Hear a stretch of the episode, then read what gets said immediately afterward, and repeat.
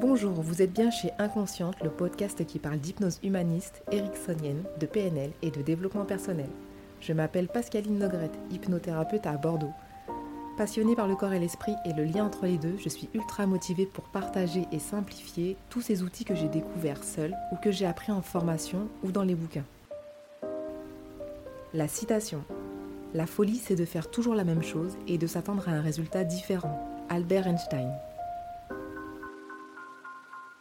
Si c'est le premier épisode que vous écoutez, je vous conseille donc le précédent afin que vous compreniez ce qu'est l'archétype du sage, comment le contacter et comment en tirer le meilleur.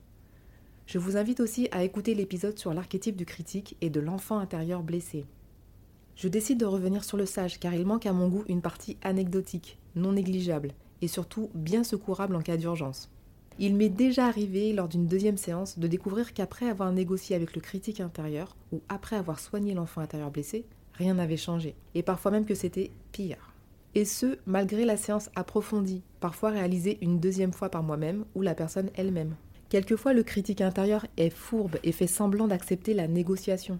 Je pense qu'il y trouve une intention positive secrète, bien supérieure à ce qu'on lui propose, ou à la motivation de la personne.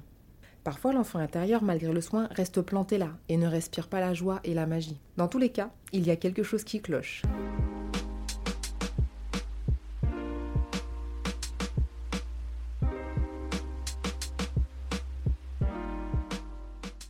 Dans les épisodes précédents sur les autres archétypes, je vous disais qu'ils correspondaient à des strates de l'inconscient.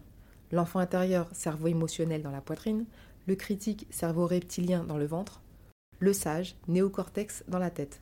Le critique, souvent après négociation, va permettre à l'enfant intérieur de s'épanouir, pourvu qu'il ait lâché ses critiques, ses interdits, ses croyances limitantes. J'ai eu le cas d'une patiente sans résultat suite à la négociation avec son critique intérieur. Nous y retournons donc une deuxième fois pour comprendre ce qui se joue. Et là, elle retombe sur le même critique qui avait signé précédemment un parchemin avec un sceau rouge en signe d'accord officiel. Ce jour-là, clairement, il se moquait de nous, nous traitant presque d'imbéciles d'avoir cru qu'il se plierait comme ça à nos exigences. Il se tordait de rire, trop content de nous avoir eus. Moi, j'étais trop contente d'avoir trouvé un jour, dans le livre d'hypnose, la technique de réharmonisation pour les critiques récalcitrants. La personne est toujours en expansion de conscience, et je lui demande de faire venir et son enfant intérieur et son sage afin qu'une médiation se forme entre les trois. Le sage faisant figure d'autorité écoute les deux autres et tente de trouver une solution pleine de sagesse. Dans notre cas, le sage rappelle à l'ordre le critique qui se calme immédiatement et acquiesce gentiment. Tout rentre ainsi dans l'ordre.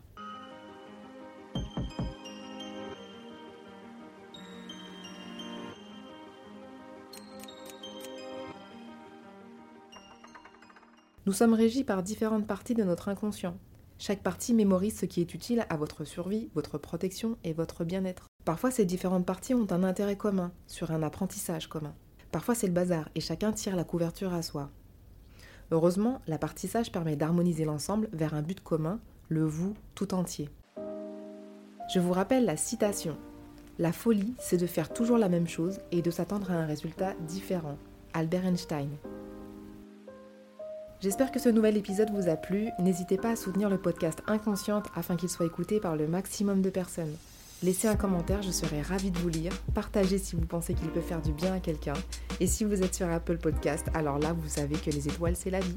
Merci et à bientôt.